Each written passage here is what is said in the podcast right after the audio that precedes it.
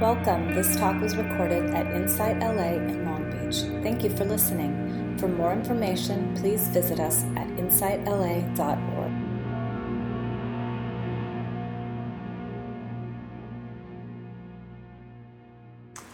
Okay, well, it's lovely to drop into your scene for a morning and um, practice with you.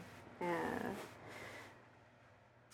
it's kind of a nice, uh, uh, my, the, the theme of the talk that I, I prepared is opening to the unknown. Um, and I was kind of enjoying how little forethought I thought about like what this place is going to look like or who's going to show up. And I just came and, um, it's here, you know, we're here. It's lovely. Um, so yeah, my the, the, the talk I prepared, it's, it, the theme is opening to the unknown.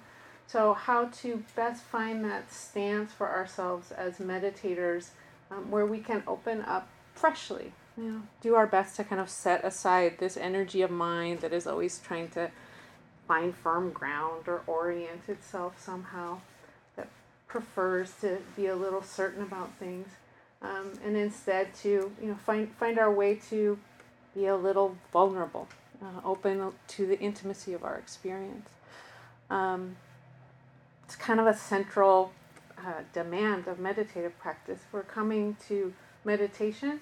It's a transformative process. You know, we're seeking some sort of shift. We're seeking to open to other perspectives, somehow to know ourselves in a way um, that we have not yet before, to experience our world, you know, from from fresh perspectives, different perspectives, sometimes very radically different perspectives. So somehow like setting down the like same old same old way that we tend to operate is crucial. It's it's key.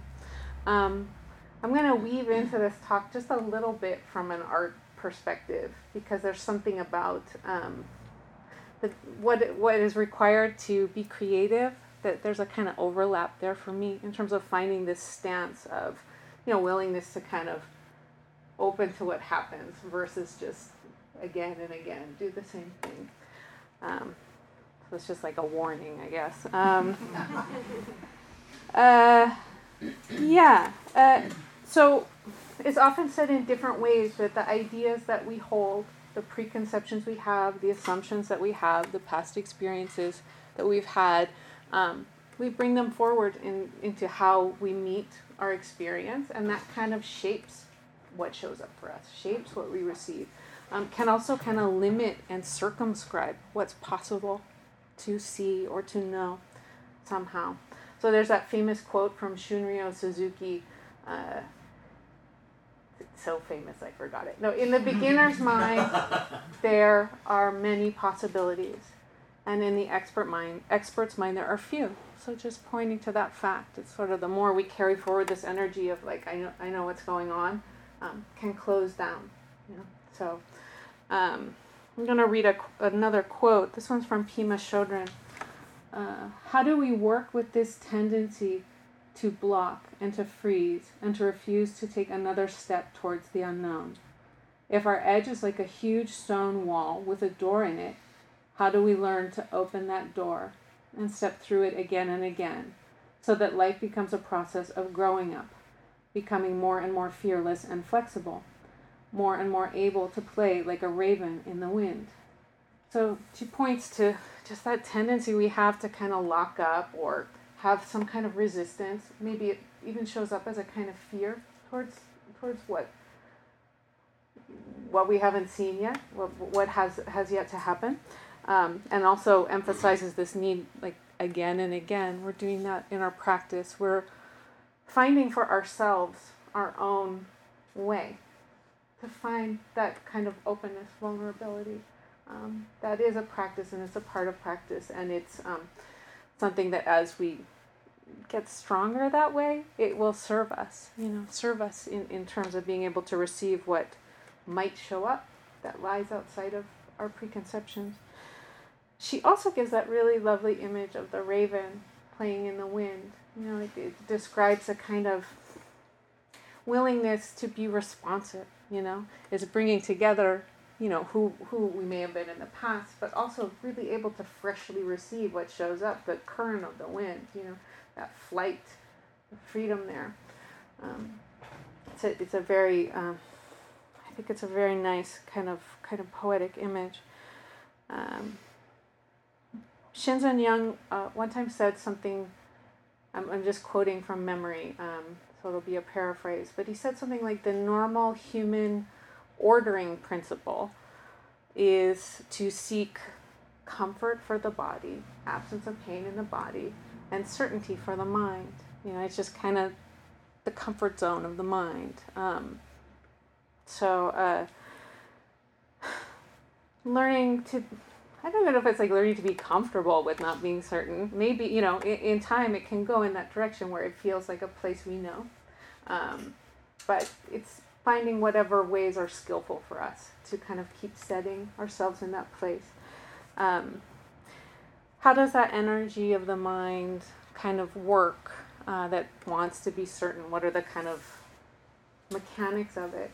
You know, it's one part, something shows up for us, I bring forward whatever past experiences are kind of relevant, use those to kind of categorize, box it up, fix things into. This reminds me of something that was good, something bad, and, and then I sort of feel like, all right, I know which way to navigate.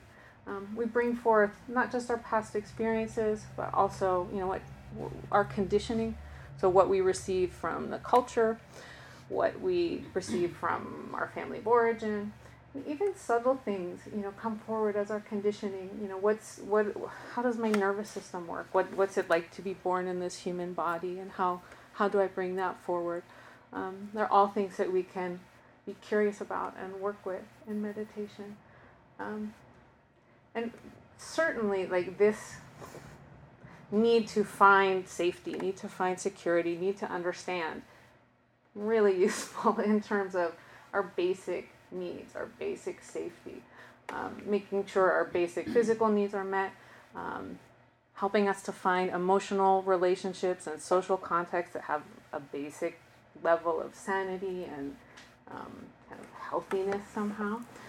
Um, so you know we're not in the business of like eliminating any particular capacity of our mind um, that has a, a, a, some useful quality instead um, we're in the business of opening up these other possibilities other perspectives um, in addition so that um, we can know ourselves in a transcendent way you know know ourselves in a way that mm, where we can kind of sense and taste the interconnectedness of things and have those kinds of freedoms um, available. This um, like energy of mind that wants to lock everything down has its purpose, but then it also starts to kind of move into other areas where it's really not about basic, you know, self protection or something like that. And it begins to kind of close down our ability to be intimate, to be open, to be you know, like this raven in the wind, um, to meditate well in a way, you know, to, to have that kind of openness where we're going to be able to receive different perspectives somehow. Um, you know, it's, it's, uh, can kind of sense the point where whatever our, our energies of mind, they become kind of like a millstone around our neck. Um, so we can think of, you know, looking towards releasing the limiting patterns of, of mind versus any particular type of energy, um, discovering what those are, um, and finding ways to set them down.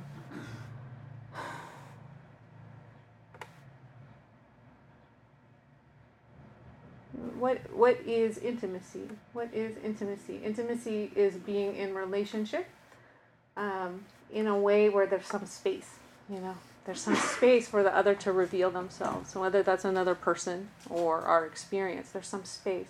And that requires us to stop, be still, be vulnerable, be naked. Uh, that space, you know, comes from that.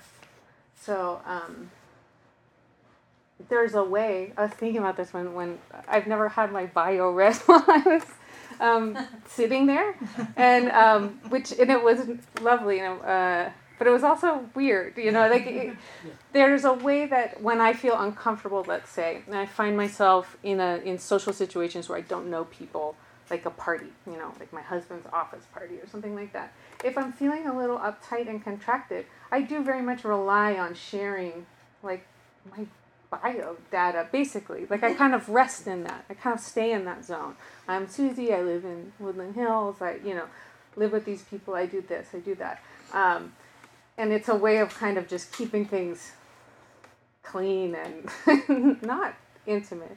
If I feel really open, um, really chill, really, uh, you know, centered, welcoming, um, playful even, and I meet new people, it's like I'm I'm receptive on many dimensions. You know, there's the personal biographical level, but then there's others. There's like the energetic. There's a sense of play, um, and there's a space for that person to re- reveal themselves to me um, in ways I could not imagine. Yeah, something. So that that kind of um, intimacy is possible. It has a quality of aliveness to it. Um, I read a book not too long ago that was written by Chogyam Trungpa. It wasn't written by him, it was a tra- series of his talks that were transcribed. And they were on the subject of art and creativity. And I don't know if you're familiar with his teachings, he has a way of, you know, he uses a lot of hyperbole and he's kind of like schlag, like this is how it is. But he, he had a way of describing art that he felt was not living up to its dharmic potential. So some, you know, it's a, it's a negative kind of art. He described it as aggressive art. That's the word that he used. Um, so it wasn't bad art in the sense of like this was created by someone who didn't know what they were doing and they were unskilled or had no talent. Instead, it was very much about the intention, the intention from which the art was made. So if it was made from a wish to show the world how talented I am, how, show the world how skilled an artist I am, show the world how profound my thoughts are, how deep I am. That was kind of like an act of aggression on the viewer. This is like a closed conversation. Um, no aliveness there, like no air getting in. If it was instead made from a place of more vulnerability, like questioning, uh, being willing as an artist to kind of step into a place of you know, looking at some aspect of this mysterious, fragile human condition, um, then that art would be more of an invitation, you know, more of a gift. Uh, allow for some sort of dialogue between the work, the artist, the person who is seeing it. So, yeah, there's maybe some different ways to kind of point to this relationship between sense of aliveness, the ability for intimacy, and this you know, this habit of mind that wants to kind of lock things down into what is easily categorized, um, comparing, judging, um, something, uh, uh, it restricts a kind of dimensionality somehow when we get stuck on that, just that one way of, of moving. Um,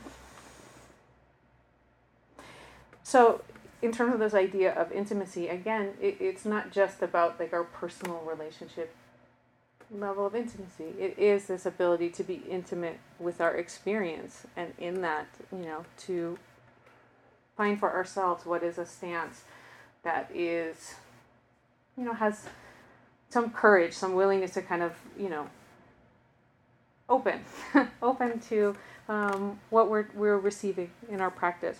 Um, so maybe for me, a couple things that are helpful for me on the cushion. Um, one is to really do my best to like keep my head down. You know, as I'm coming in to sit, to do my best to not get too big picture in any particular way. To really take the instructions as instructions. Um, to see, you know, the practice period. Okay, I'm going to sit for 45 minutes. Like, how bringing a wholehearted energy to just like see what happens to play. Um, one way that we can think of what meditative instructions are, or particularly Buddhist meditative instructions, they're kind of like a recipe or a rule set for taking a different stance with our experience than whatever you know the most people's default is. Um, the different ways we can take that stance might be through moving into a kind of very single pointed concentration, or instead focusing just on that swath of our experience that's, incur- that's occurring in the present. Um, heart practices, whatever, but it's, it's somehow inviting us to kind of try something new, pop into something new. Um, so that attitude of play, curiosity, I think is important. The attitude for for me of of not resisting the tendency to think too much about like how is my practice going overall as I'm beginning to sit on the cushion. What happened last time? Um, what happened a month ago? That kind of reflection about practice, I think, is really useful and skillful. But maybe you know, like after the sit, or you know, as a as a as a separate kind of contemplation. Um, similar to that too, I have found for myself that my mind tends to want to pick up practice extra- instructions and then sort of start to spin like a kind of narrative about what they might mean for my life in a way that's kind of problematic. Um, you know, ideas of like, what is it to release all attachment, to let go of clinging, um, wanting to do it on the cushion with that wholehearted see what happens. Okay. Another thing for me to sort of start to like think about like, all right, I have these obligations in my life, these people I'm responsible for. Um, how is that going to look? If I really care about my practice, does that mean that I need to find a way to renounce? You know, there's just um, when we take those kinds of instructions on, they're going to inform us in a different way. You know, they're going to inform us in an immediate way. Um, they're going to bring a kind of release and insight and freedom that we sense and know in a very different way. And it's not going to come from kind of whatever the larger arc that we're spinning is. Um, so, like that, there's a beautiful Zen text called Faith and Mind. And one of the you know, famous phrases that's often quoted in that is, is something like, um, the supreme way is not difficult for those who have no preferences. Um, so, one thing to kind of like take me and my life and try to like figure out what that might be, and then another to just take that on as a practice instruction um, and see what happens there. So, um, you know, what would it mean to just take a stance of opening my awareness very broadly, um, receiving uh, just taking a stance that there's space for whatever shows up. For example, you know, there's many different ways it could play out, but it's taking it on the level of instruction when I'm sitting for the short period of time for me is helpful with that part of my mind that just wants to like bring too many layers of ideas on top. Um, let's see. Something else that I find is helpful in giving me a kind of permission to set down that part of my mind that uh, wants to evaluate and judge and, and be sure is very much practicing in community. Um, how I envision the Dharma for me is sort of one thing I can kind of spin out about, but how I just receive it in other people that I know, that I sit with over time. Um, it's different. It's more I just I just see ah yes like this is good you know this is good. How this um, plays out over time over years i can just kind of intuit it. So when we have these ways of intuiting a value that is different than you know that's different than me like saying like oh they must be practicing the right way. I'm practicing the wrong way. You know it's tuning into that part that just says yes this is good. That's it. Um, for me working with teachers um, directly really supported that too supported my uh, ability to kind of set down my fears and conflicts and you know where I was hanging myself up in terms of you know my own practice because I could just kind of trust how decades of practice looked on someone else. I'm just gonna trust that. Um, another way uh, for some people is very important to kind of tune into this way of trusting these other ways of navigating uh, is when the intimations of beauty and sacredness show up for us around practice. Um, they are again, something that we kind of we receive um, in a way that is not very easy to box up, not easy to quantify somehow. Um, I started practicing at uh, Deer Park Monastery. It's a, in North County, San Diego. It's a Thich Nhat Hanh monastery. Um, and I came there because I had started reading about meditation and I was really clear that the kind of anxious, worrying, frantic mind I had would really benefit from this kind of practice if I could figure out how to do it. Um, so it had, a, on one hand, a kind of clear, practical intention for myself. And then I showed up to that community, that space, and I was just struck by, you know, a sense of sacredness, a sense of artfulness in the forms and the chants, and this again, this experience in community, um, and that ended up being, in a way, very sustaining for me. I could just kind of trust that. Um, they chant the uh, the Heart Sutra there as they chant in all in all Zen practice centers. Um, you may, if you've been practicing Zen at all, you're probably quite familiar with that with that text. Um, I first was hearing it without really knowing anything at all about Buddhism, and you know it seemed very obscure. Mm. But there was still something in it that kind of resonated, and I could kind of trust, you know, in the the.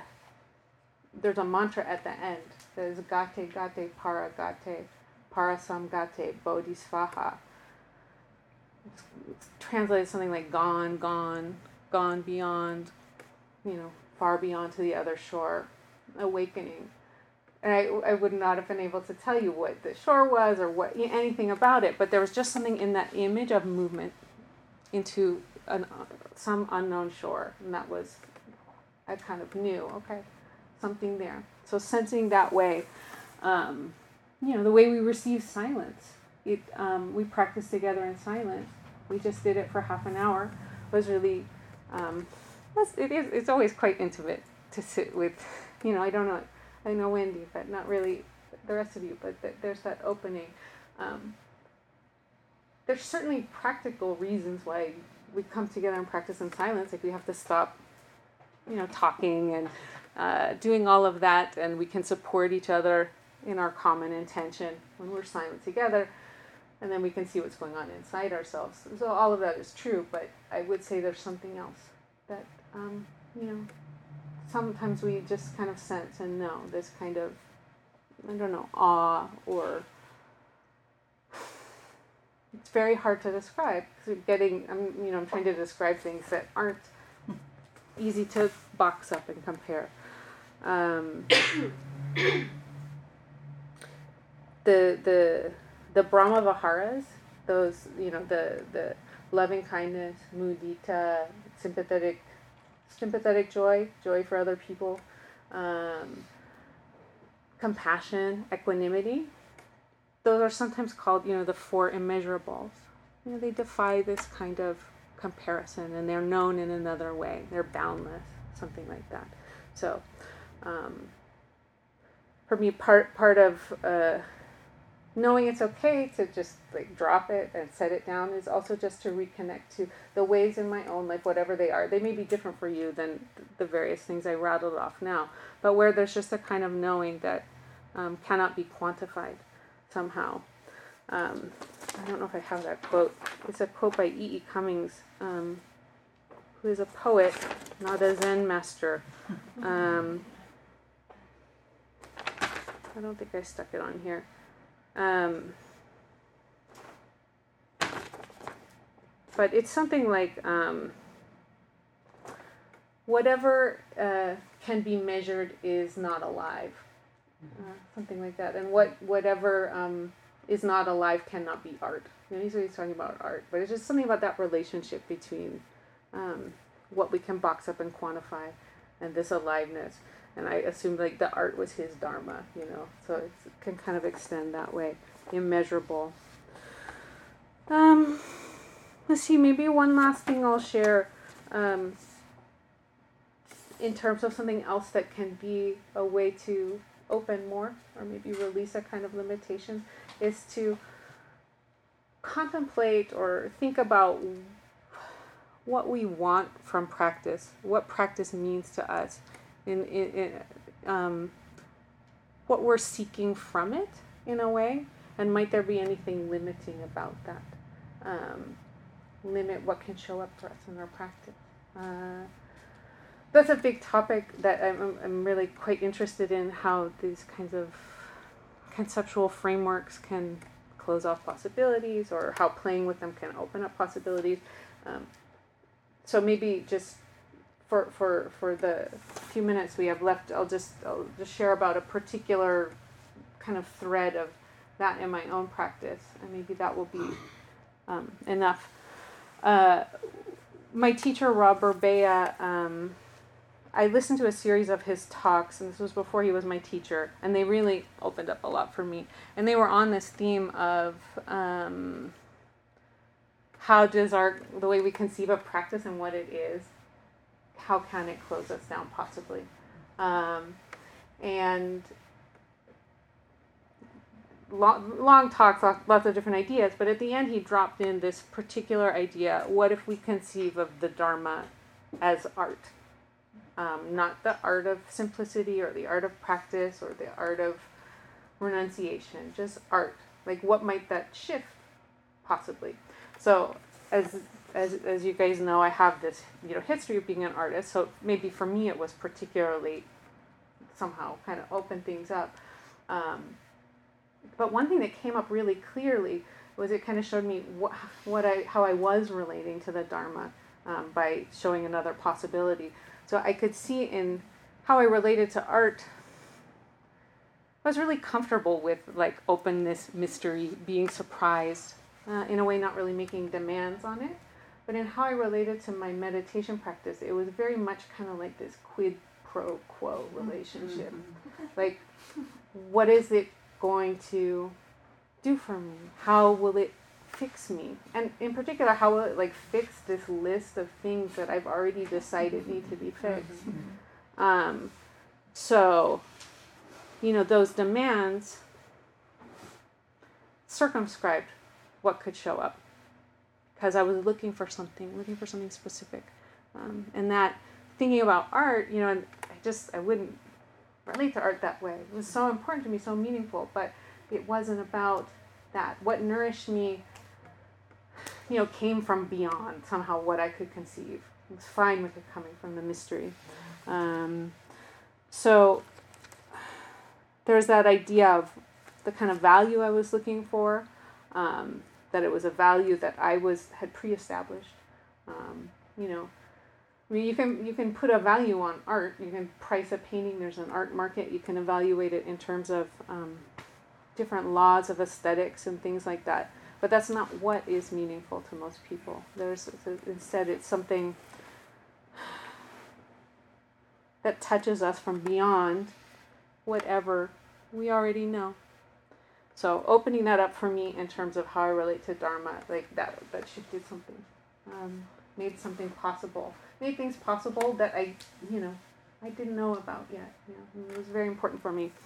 Um, something else in that uh, relationship to art, thinking about my relationship to Dharma that was important to me was this idea of, of the subjective experience and how to value that. Um, I had no issue in terms of thinking about art, like whether or not um, everyone had to experience the same piece of music or poetry the same way. Is like if somebody if that opens someone's heart or unlocks some sort of meaning for someone some particular song book whatever great. I was just happy for them. It was like there was no need to kind of compare in that way or, or value or validate in that way. Um, our culture places a lot of emphasis on what can be proven um, like you know in terms of what can be proven by science for example um, that's impacted the way that we look at practice, look at meditation. This is one example of a kind of framework that we might hold up to, you know, what our practice is, what meditation is. Um, a lot of good has come from that, in that it's made meditation more available to people. You know, there's been clinical studies that prove that certain techniques are helpful for certain ailments or um, you know, they do brain scans and they show like, oh, in long-term meditators, this is how the brain has changed. Um, in, in its in its way, it's very inspiring, and it's um, I think allowed different swaths of people to enter into practice than might otherwise. Um, but there's also, you know, there can be a kind of shadow side about that, um, kind of limiting to the provable as a way we relate to practice. Um, there's a whole range of what is available in practice that is not is not provable. Provable. It's very subjective. Yet so again like art, so can be so meaningful. Like um, the mystical side of any spiritual tradition, religious tradition. You know, they were the meditators. You know, they were the um, the mystics, whether the you know Sufi mystics, Christian mystics, um, whatever the tradition, it's their direct experience of God or how they knew it. That was the primary value, you know, versus whatever the dogma of the institutionalized religion was. So there's something for me too in opening that just that side. Uh, these are just a couple examples, you know, the what what the value I'm seeking is, um, how I value the subjective. There's many other ways that we box our practice in. Um, but uh, just, yeah, just sharing those few. Um, so I think that's what I have to share today. Um, so hopefully it was helpful. Um, and yeah, I guess now we have time to share for people to. Um, you can ask questions. You can yeah. Um, you can also share what's going on in your practice, what happened for you in the sit, um, reflections, whatever. But have a hand already. Mm. You teach art? No. No? I don't. I've never taught art. Okay. I wasn't mm-hmm. sure if you um, work with people through art and meditation, if there's any kind of processes that you. I do have people that I work with in the context of meditation who are artists and who are really interested in that area. Yeah. But but in terms of like formally teaching art or technique. Yeah. Okay. Yeah, no, I haven't. I'm a trained artist. Um, which is clearly so important from my talk. No, but uh, I studied art, but but I moved into being more interested in kind of the, I would say the spiritual side of exploring the creative process, and and did um, for a few years, I did a lot of study with a woman who taught a kind of, um, they called it process painting. Her name was Michele Cassou. Some people are familiar with, with her work, um, where she teaches um, how you can engage in the process of painting uh, and really open to as much kind of freedom as possible, setting aside as much as possible our expertise and um, in it in that it becomes a kind of spiritual practice. So yeah, that was a long way to answer the question. Is it?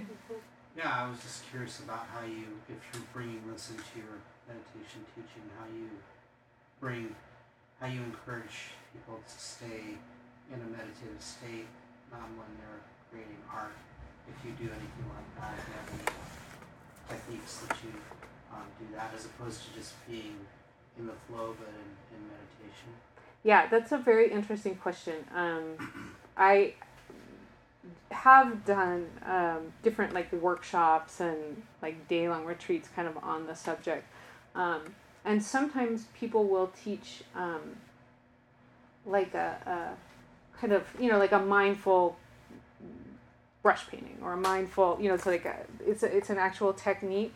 And then, you know, there's done as a kind of mindfulness practice. And that actually hasn't been that interesting to me. In a way, it's been more like how can the meditative practice um, set one up to to open most skillfully, if that makes sense, to, to, to find that place. Because, like, are you an artist? Or you, you enjoy a creative practice of some kind. Yeah, that's the, you have that connection, you have that way of, of, of being and knowing. Um, when it's on, like, you know, when it's just happening and you are being surprised, and the the balance between like what you're bringing and what you're able to receive happens like for me that's I don't really want anything else. I don't want to put any other kind of framework on top of it. Um, so finding different ways for a meditative practice to support that kind of fearlessness in a way or that, that finding that position. That that's been more the the approach that I've had in exploring it. And also recognizing in one's meditative practice um,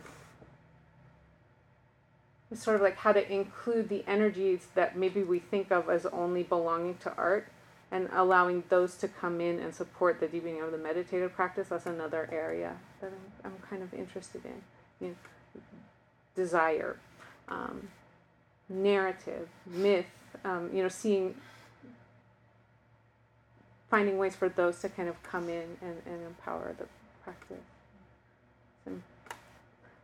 Interesting to me. Is one of the reasons the teacher that i have now he, he opened up a lot of possibilities um, that for me kind of resonated in those ways of putting together the two pieces of you know like I, I the mindfulness meditator and the artist. Like for a long time i could not put those pieces together. You know one is about dispassion and cooling and um, kind of simplifying in a way. And then the artist side is, is all about getting caught on fire you know being fascinated wanting to communicate be in relationship. So all of that but yeah, that's really been part of my journey is finding that.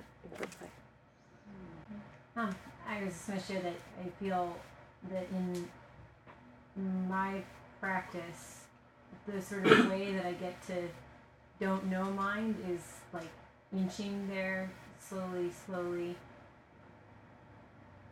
by being better able to recognize a belief when it comes up and seeing it for what it is and letting it not take hold or, or grip me. And then that leaves me to be more open. Mm-hmm. Uh, but then it's, it, that's sort of how it happens is, you know, uh, that's how I get more towards being ready for just the whatever, the unknown to come is by clearing the space of the beliefs by seeing them as they come and going, no. um, but they, they still they still get me a lot. I still see them. But then on the cushion is sort of like the place to practice seeing everything that comes up, whether mm-hmm. it's a body sensation or feeling or thought or anything, and then the way to be open to the unknown is when a belief is coming and seeing it as a belief and then saying, clearing that and leaving the space open. That's what it feels like. That's what I was um, feeling when as you were talking. Mm. That's beautiful. That's beautiful. Thank you for sharing your your process with that. Thanks for your talk. That was good. um, yeah, and that's really you know the the we're gonna find our own way. Yeah, we're gonna find our own way. So it's yeah, if, if other people want to share what that is for them, I think it's, it's always kind of can unlock uh, mm-hmm. our own process when we hear the, the paths that other people have found or way into that possibility. Mm. Yes. Um, you very good talk. Thank you. Um, you know, you spoke a little about uh, if I go this path, I'll feel better a little bit like that. And I know that's what began my path also. But the way I, I think I see it a little different. Um, meditate, yes, magical. Not like it's all magic, but there's that quality. And then life, not so magical. uh, so help that helped me see this. So that's limiting for me. Mm-hmm. So I can look at that. Thank you. Oh, that's wonderful. Yeah, thank you for sharing that.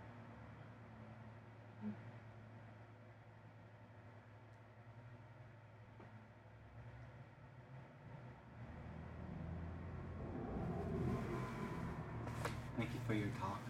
You're welcome.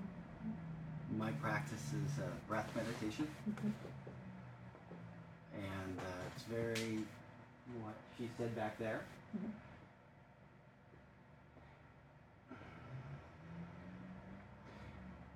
in my meditation, I can, in the breath, when I deviate from the breath, that's when you see the suffering. As soon as I, personally, the way I've been trained is when I deviate from the breath. The question is why. And there's your suffering there. The Four Noble Truths all have a function. Each one of the Noble Truths has a duty to be done. Hmm. And the first one is to identify that stress. And she said it great back there. If you're only focused on the breath, as soon as you deviate from it, you can look at that as a fabrication and ask yourself, what is that? And it's usually stressful in some way. It's unnecessary. So just go back to the breath. So the second duty is you have to identify the first one and then, well, how did you cause that? Well, I deviated from the breath. It's easy to go back to the breath. I can see that right away. Uh, for the cessation of my suffering, I can just go back to it, and it works. The beauty of the breath is just there. Just go back to it and put down all that discursive thinking that you're talking about. And then the fourth one's the path, understanding the Noble Eightfold Path. And it works. Buddha was clear about that. I haven't heard Buddha's name today. I've heard a whole lot of Zen names. Um, but I haven't heard Buddha, Buddha, Buddha. I lived at Deer Park for like a year. I've lived at Green Gulch Farm for a year. And I've lived at Metta Forest. So whether it's Vietnamese Zen, Soto Zen, Tibetan, Theravada. There's a great book called Focused and Fearless. That's, have you read that one? Yeah. I think that's the answer because she writes it so well. Hmm. And you can muster up that fearlessness and just be like a samurai, like like you're almost ready to die on any given day. If you understand the healfulness of that moment, you're like, you know, I've let everything go. I'm effluent free. Hmm. When I live at the monastery and I follow the schedule that I'm supposed to follow, that's what's presented to me. That's the reality. Like, do these things for us, please.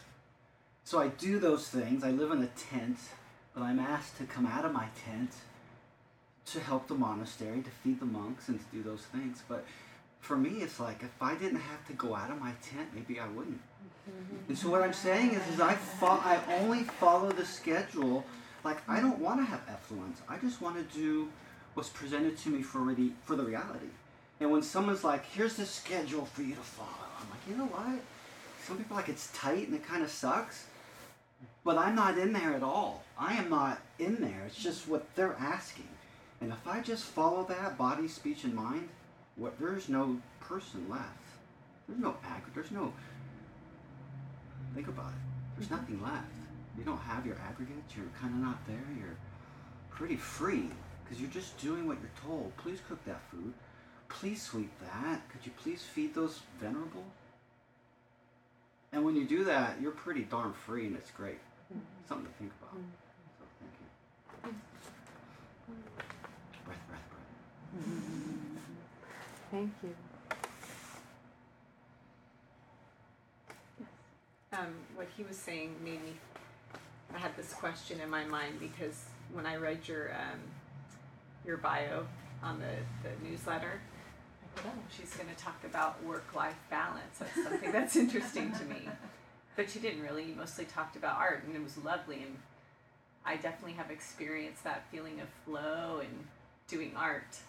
Um, and he's talking about um, just focus on the breath, but you can't do that when you are living life, you know, when you have all these responsibilities and stuff.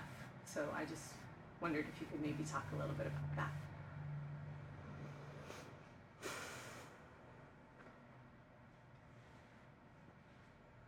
Yeah.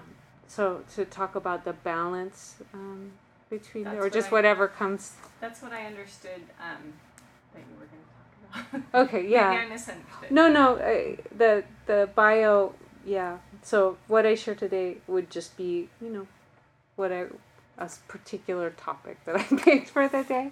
Um, so, um, yeah, there's so so many different possible shadings on what that balance can mean.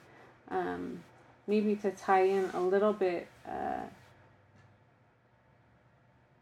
about what's been shared today and what um, you know, comes up for me in the talk.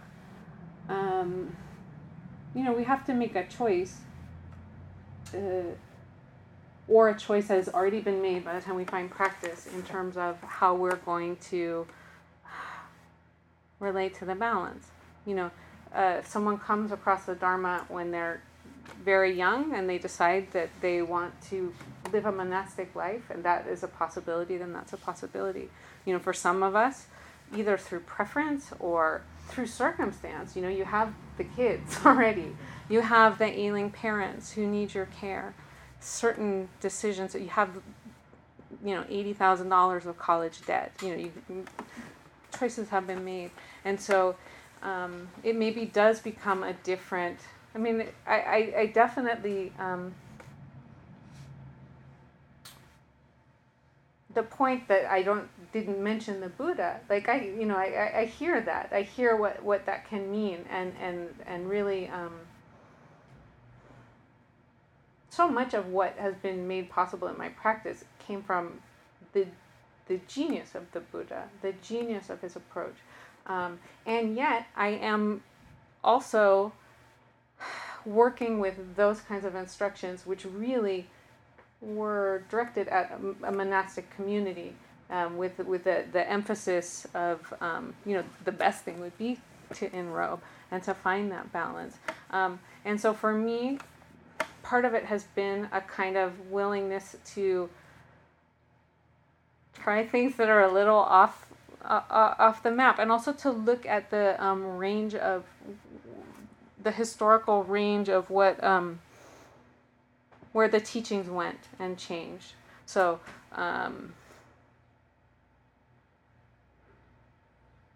what they teach at Metta Forest Monastery is very much, you know, Pali Canon, Theravadan, you know, and, and I think that um, Thanissaro Bhikkhu is a brilliant, um, he's a meditation master, and you can tell in what he communicates. So, um, however, trying to fit uh, certain aspects of myself into certain things I understand about how he teaches didn't quite work for me. So and again, it's this kind of for me this possibility for the the, the subjective to kind of move. Uh, uh, that's been important, and it's something that I that, that was helpful for me. And I'm completely fine with people disagreeing with that, or that you know that's not making sense, or that. Um, I'm just all I can do is share, you know, from here what what my path is, my perspective, and if something is beneficial, then hopefully, um, working with desire in a different way, um, working with um, relating to my life in a way that, that in, included a lot of dimensions that w- I would say come from more of a Vajrayana perspective or a Tantric Buddhist perspective. Um, that's been important for me in sort of finding my way as a, as a like a householder. Um, so it becomes like what it, what different ways are possible to hold desire, um, to work with desire. Is there for me? I would say it as opposed to like a renunciation of desire. It's like when I'm with my child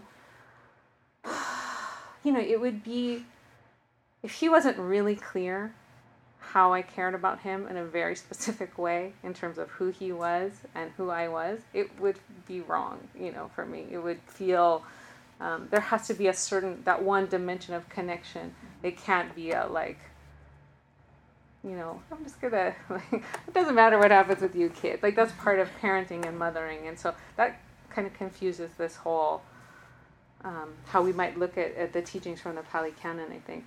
So for me, it's, um, you know, can I expand the ways that I hold what it means to love in different ways? Can I open these different perspectives? You know, that for me has been really important. Um, mm, yeah. Also, being able to be okay with things being like kind of half assed, you know, like, at times they are. You know, at times I'm not doing everything well. I'm not attending to my practice um, as I could be. Um, but, you know, doing my best to uh, find ways to practice deeply in the in the in the midst you know, like simple things too. Like one thing I know, uh, you know, I, I I've learned to meditate with my eyes open. I don't know if that makes any, you know, but ways that we can find our way into concentrated states and, and practice when we're kind of on the go, whatever. So there's like the nitty gritty. I don't know. I just like threw out some stuff for you. Yeah, I don't know if that I was. I think that's kind of where I'm trying to. I'm, because I'm, you know, uh, well, I'm a teacher, so I'm in my summer break, and I'm a, devo- devoting myself more fully to practice, hmm and um, you know, like, okay, what what's it like to, you know, try to bring practice in throughout the day when I'm not sitting, just bring it. Oh, I'm being aware right now. you Yeah. know, just trying to bring it in, but then once school starts, which hit the ground running, it's just like, you know Yeah. it's it's a struggle to, to keep mindfulness. So, Yeah. but thank you. Yeah. I, I loved what you said about art. Yeah, it was great. when I leave the monastery, for me, I constantly have to remind myself, is could I have done that behavior better? Just- Could I just have been better somehow? So I don't know if that's helpful as a teacher or See, anybody. I'm sorry, no, I'm not sure what you mean. Say So again. whatever you do, could you have done that better? Period. Just, I keep it real simple. Well, we So have to. whatever that may be. We have to stop now. but thank you again, Susie, for coming. It was lovely to have you, and um, I hope you'll come back. Yes. We'll, we'll set another date for you. And um, so I want to do a few announcements, and then we'll close with a metta practice. Um, I understand we have a great sit at Tuesday and Thursday mornings at 6 a.m. Awesome. Right here. Um, right here. So uh, come on in and get your early morning groove on. I have to say, I'm not an early morning person, and getting up that early is like, but I love it. I really, it's a wonderful way to start the day. And when I get home, I'm just, it's 7.15. What? I got it. I'm not even up usually by that time. So, wonderful way to start the day. It's ahead of you. So, I encourage it. Beautiful, yeah. And then um, we have a Buddhist book study that is going on, and on Saturdays at the Montecito Center. And Angela told me to say it is not in Montecito; it is in Seal Beach. she thinks people think it's in Montecito.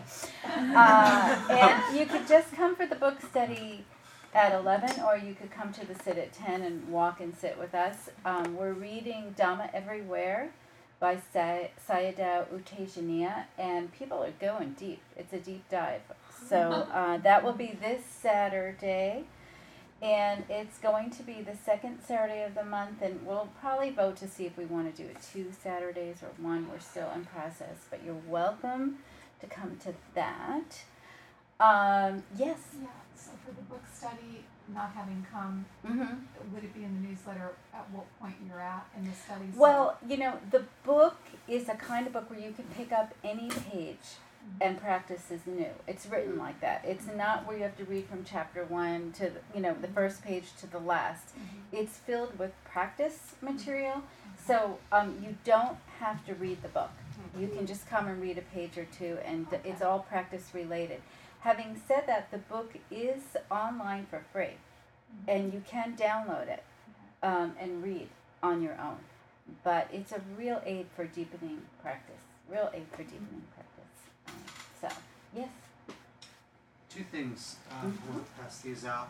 I have some free Tai Chi classes coming up this week through the city um, at Alamitos Beach. There's a big concert happening next weekend called um, Sun Silk um, Festival, and they funded for people to go out and do activities. So Alamitos Beach, 10 to 11, every day this week. And also, I've talked with Reka and um, Jocelyn about doing some classes here now. So I just want to let you know. I'm looking for people who might be interested in doing a gratitude workshop, um, which is going to be built around um, CEUs. Um, I'm working with a, a therapist and uh, looking for other therapists or other people who could participate and give us some notes. So I just wanted to put that out there. We have some dates picked out, and I have a time when, I mean, if anybody wants to talk to me afterwards, I have different dates when it could happen. All and I'm doing a once a month support group that's secular on um, mindful self compassion and mindful based cognitive therapy and resilience skills.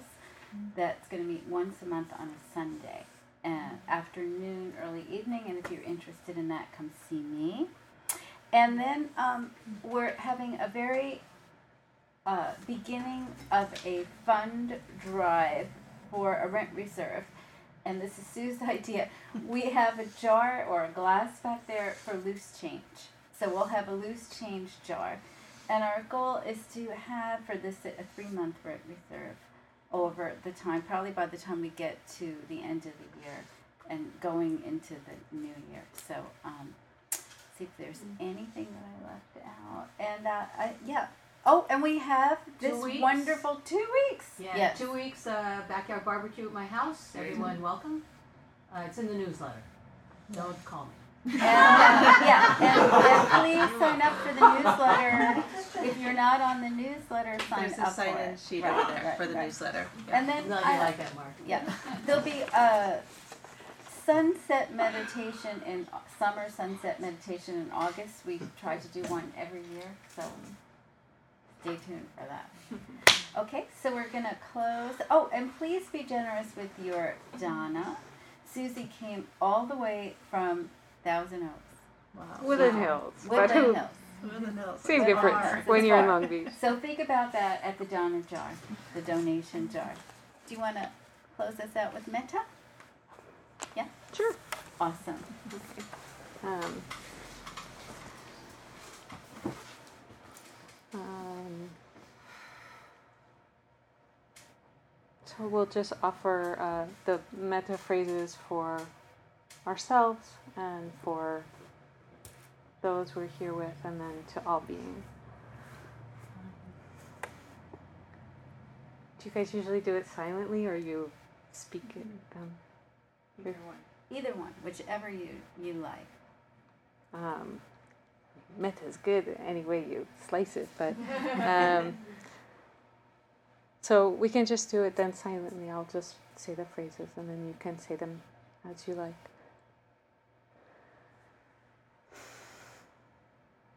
May I be happy.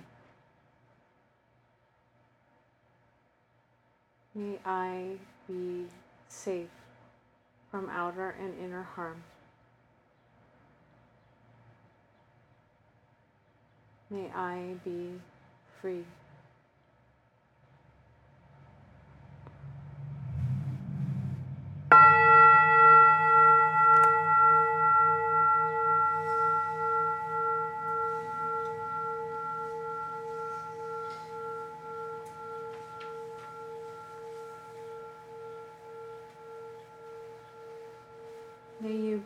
May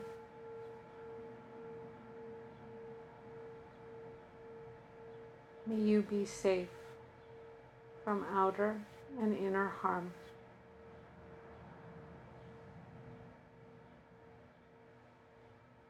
May you be free.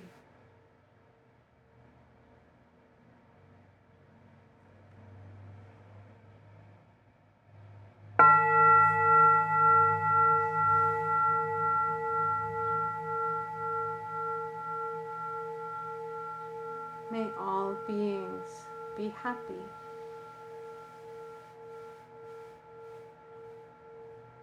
May all beings be safe from outer and inner harm.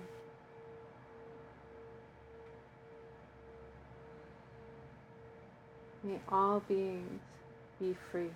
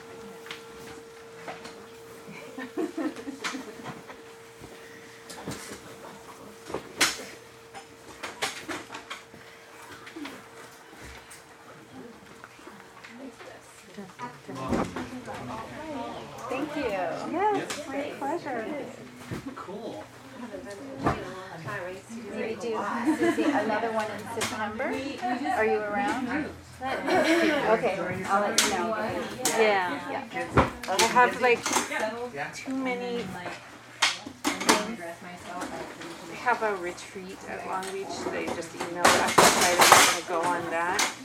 Probably not, but Are they doing a retreat? yeah, they're just they did it last year. They go to Jokai Zen Center. Oh, Yeah. I would love to do that too. Yeah. Too, too little time in the world. I know. Oh. You just.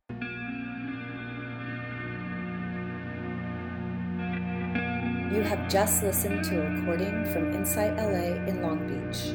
For more information, please visit us at insightla.org.